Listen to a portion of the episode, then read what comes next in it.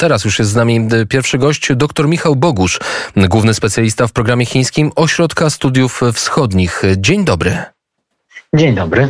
Dziś spotkanie, a właściwie telekonferencja, rozmowa dwustronna prezydenta USA Joe Bidena i przywódcy Chin Xi Jinpinga. Wiemy, że spotkanie to rozmowa, jak już ustaliliśmy, trwała dwie godziny. Czy wiemy coś więcej?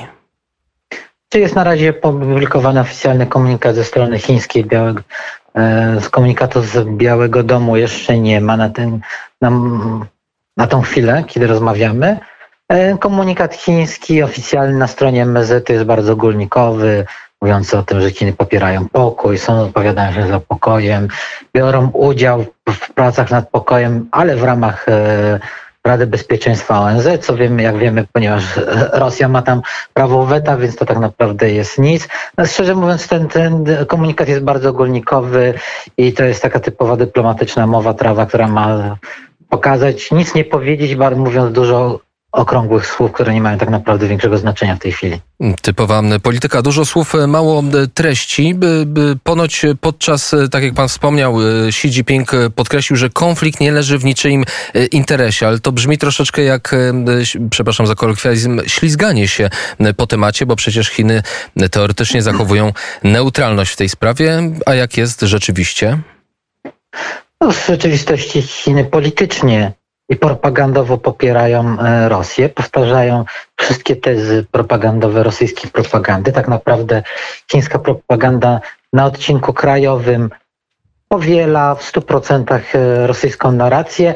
Na odcinku zagranicznym, zwłaszcza w mediach angielskojęzycznych, próbuje przedstawiać się coraz bardziej jako neutralny obserwator, e, oczywiście nawołujący cały czas do pokoju, ale tak naprawdę powtarzający podstawowe tezy rosyjskiej propagandy, że to jest wina NATO, że e, Amerykanie i w ogóle Zachód powinien wysyłać, przestać, powinien wysyłać broń na Ukrainę, że to jest najlepszy sposób na zakończenie konfliktu, przestać wysyłać broń na Ukrainę. I więcej się do, do tego to sprowadza. To skoro jesteśmy przy broni, to co z tymi potencjalnymi prośbami, które ponoć płynęły ze strony Rosji do Chin o wsparcie właśnie, wsparcie materiałowe, wsparcie bojowe, jeżeli chodzi o sprzęt. Ponoć takie, dużo niewiadomych, ponoć taka prośba padła ze strony Rosji. Czy tak było rzeczywiście? Co odpowiedziały Chiny? A czy Chiny mówią, że nie, taka prośba nie została do nich wystosowana? To samo Rosjanie mówią, że nie wystosowywali takiej prośby. Oczywiście nie jesteśmy pewni, czy taka prośba była, czy nie. Na dzień dzisiejszy wydaje się, że Chińczycy nie będą ryzykowali wysyłając broń jako taką Rosjanom, ale mogą im pomagać inaczej. Mogą wysłać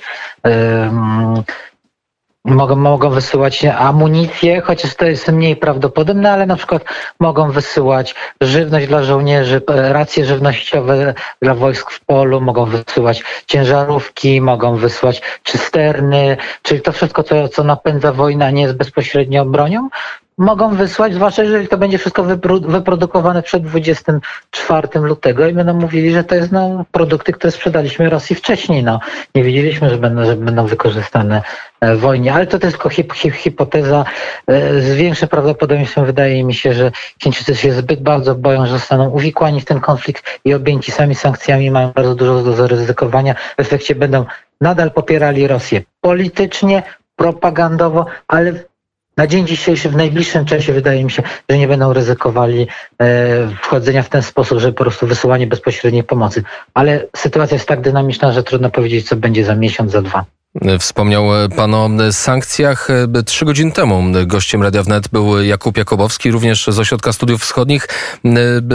Pan doktor domniemywał, że Amerykanie mogą chcieć ukrócić lawirowanie Chin i pogrozić właśnie sankcjami.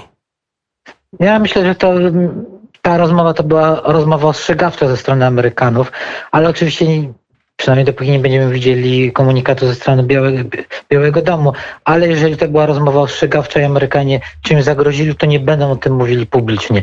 To było powiedziane wprost, bezpośrednio do, do Xi Jinpinga przez Bidena, ale na razie nie będą tego upubliczniali. To jest tylko rozmowa ostrzegawcza i będą patrzyli nie na to, co Chińczycy mówią, tylko co robią. Jeżeli nadal będą propagandowo wspierali Rosję, ale nie będą jej pomagali wymiernie, no to sprawa na tym się zakończy, przynajmniej na razie. Ale jeżeli zaczną pomagać, to dopiero wtedy uruchomią sankcje. Niecałe dwie godziny rozmowy, czy to są standardowe czasy, jeżeli chodzi o takie spotkanie wirtualne przywódców Ameryki i Chin? No to jest mniej więcej standard. To jest tak naprawdę, są, to nie są dwie godziny rozmowy, tylko to jest godzina rozmowy, bo wszystko musi przejść przez tłumaczy, jest jeszcze element protokolarny, jakieś przywitania, jakieś takie zwykłe e, momenty rozgrzewki dla przywódców. E, w efekcie to jest tak naprawdę godzina rozmowy. E, to jest w miarę, w miarę dużo, ale to nie jest jakaś super wyczerpująca rozmowa. Mm, nie jest super wyczerpująca rozmowa, powiedział dr Michał Bogusz. W takim razie pytanie nieco z innej strony. Jak wygląda teraz sytuacja, jeżeli chodzi o, o chińskie, o, o właściwie o zakup przez Chińczyków surowców, węglowodorów z Rosji, bo wspomniał pan, że nie mogą, nie mogą Chińczycy wesprzeć Rosjan otwarcie, ale przecież wspierają ich choćby kupując węglowodory. No niestety nie tylko oni kupują od nich. Również Europa, również tak jest. Europa wciąż kupuje. Jedyna rzecz, która się zmieniła, ale to już było oni się do tego przygotowywali od, od lat, e, to jest to, że rozliczenia między Chinami a, a Rosją następują teraz w euro, a nie w dolarze. E, no i dopóki Europa się nie zdecyduje na zablokowanie dostępu Rosji dobór do możliwości płatności w euro, no to to, to się nie zmieni. E, i w tej chwili po prostu e, nadal wspierają rosyjską gospodarkę jakby prowadząc normalny handel z nią, to jakby się nigdy nic nie wydarzyło, ale nie wydaje mi się, żeby mieli zamiar zwiększać import w jakiś drastyczny sposób, przynajmniej na dzień dzisiejszy, ani zwiększać inne zakupy, ale one są takie tak w miarę duże, więc to jest raczej kroplówka podtrzymująca rosyjską gospodarkę niż jakiś wielki wymiar, e, wielka pomoc w dużym wymiarze. Rosjanie zostali ograniczeni, odcięci nie tylko przez sankcje, ale także odcięci od systemów płatniczych Visa czy Mastercard. Wiemy, że mają swoją kartę MIR, jeszcze dosyć mało popularną, chociaż jej popularność rośnie w tym momencie. A w takim razie co z chińskimi kartami płatniczymi? Bo padła ostatnia informacja, że największe rosyjskie banki przechodzą na chiński system płatniczy. Yy, Union Pay, to jest tak zwany Union Pay, yy, mogą przejść, będą próbowały przejść, bo tak naprawdę nie, nie mają wyboru. Problem polega na tym, że w tej chwili yy, o ile dobrze pamiętam, udział Union Pay w rosyjskim rynku to jest około 10%, a w obrocie w ogóle w Rosji jest 250 milionów kart debetowych i 37 milionów kart kredytowych.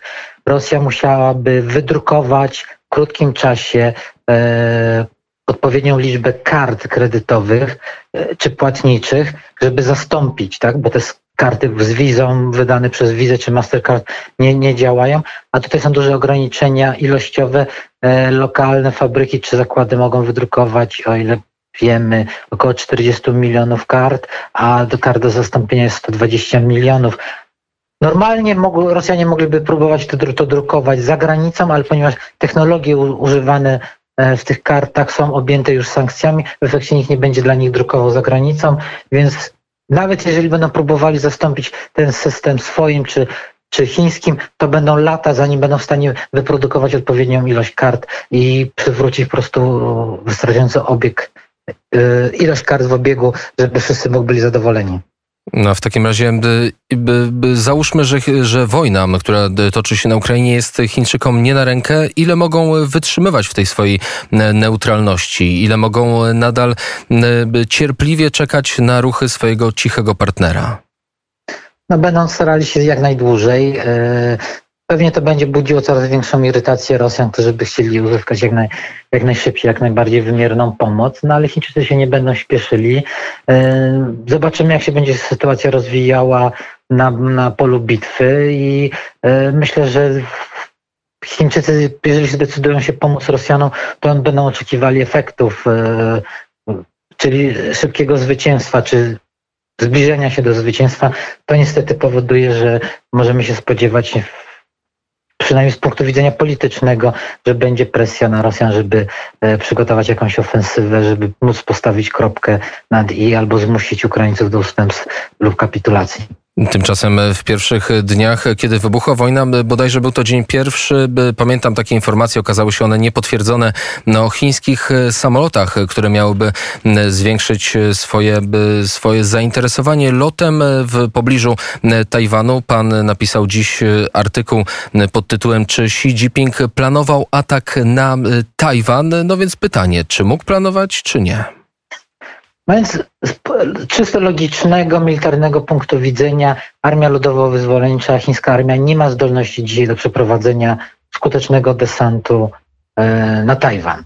Ale jak pokazuje życie i sytuacja na Ukrainie, e, no generałowie w systemach autorytarnych lubią kłamać swoim przywódcom potrafią kłamać, a ci e, może wierzą w te brednie, więc istnieje pewnie, pewna hipoteza czy ryzyko, że, że możliwe, że Chińczycy, chińskie, chińscy przywódcy zakładali, jeżeli Rosjanie zajmą szybko Ukrainę, pokażą, że Zachód jest niezdolny do działania, Unia Europejska wyrazi ubolewanie, a na tym się skończy, Amerykanie nie będą w stanie efektywnie pomóc Ukraińcom walczyć, to jakby zdusi wolę oporu, wolę walki u Tajwańczyków, a wtedy bez dokonywania wielkiego desantu, tylko jakąś manifestacją militarną będziemy zmusili, zmusimy Tajwańczyków do kapitulacji.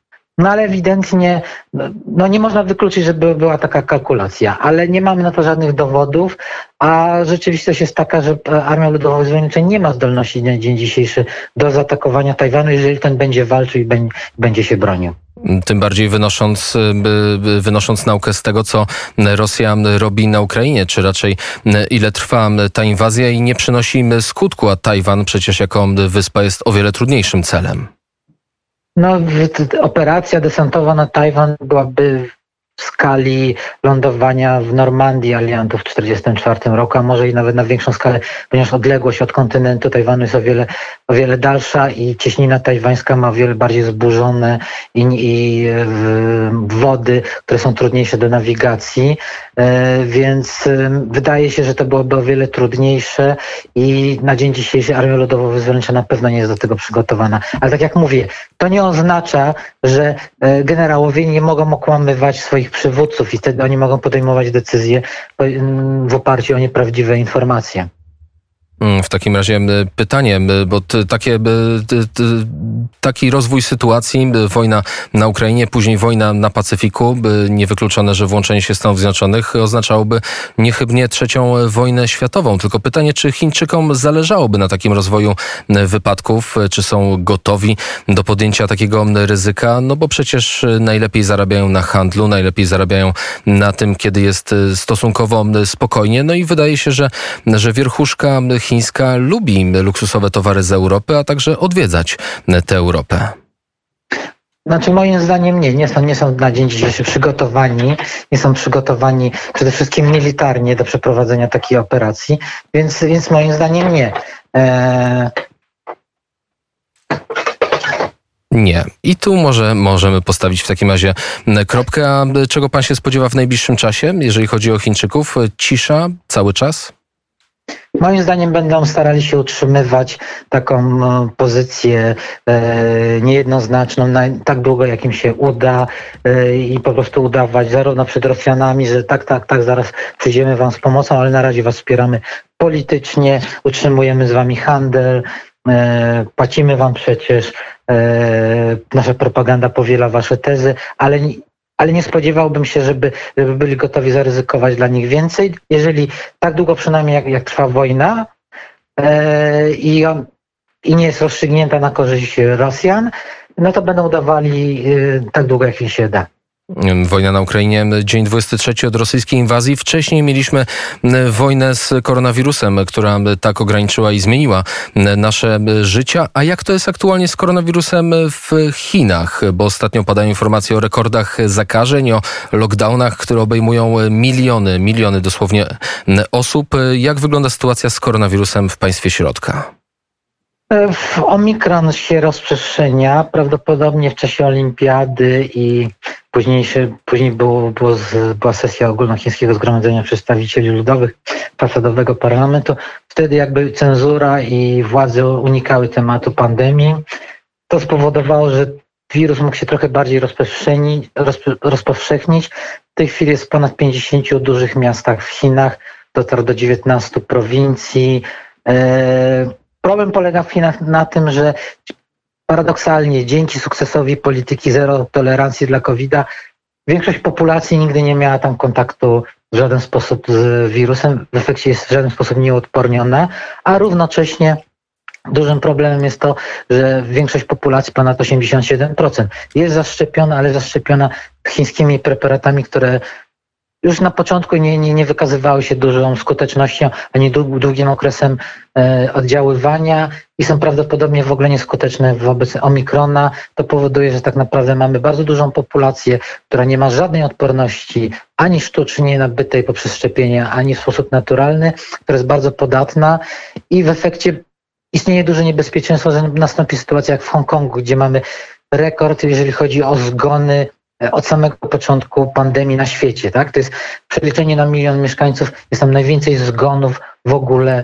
um, od, od, od, ponad dwóch lat, kiedy mamy pandemię i to pokazuje, jak to jest niebezpieczna sytuacja, że e, no, Chiny wpadły w pewien sposób w pułapkę e, własnego sukcesu. Powiedział Michał Bogusz, główny specjalista w programie chińskim Ośrodka Studiów Wschodnich. Dziękuję serdecznie za rozmowę.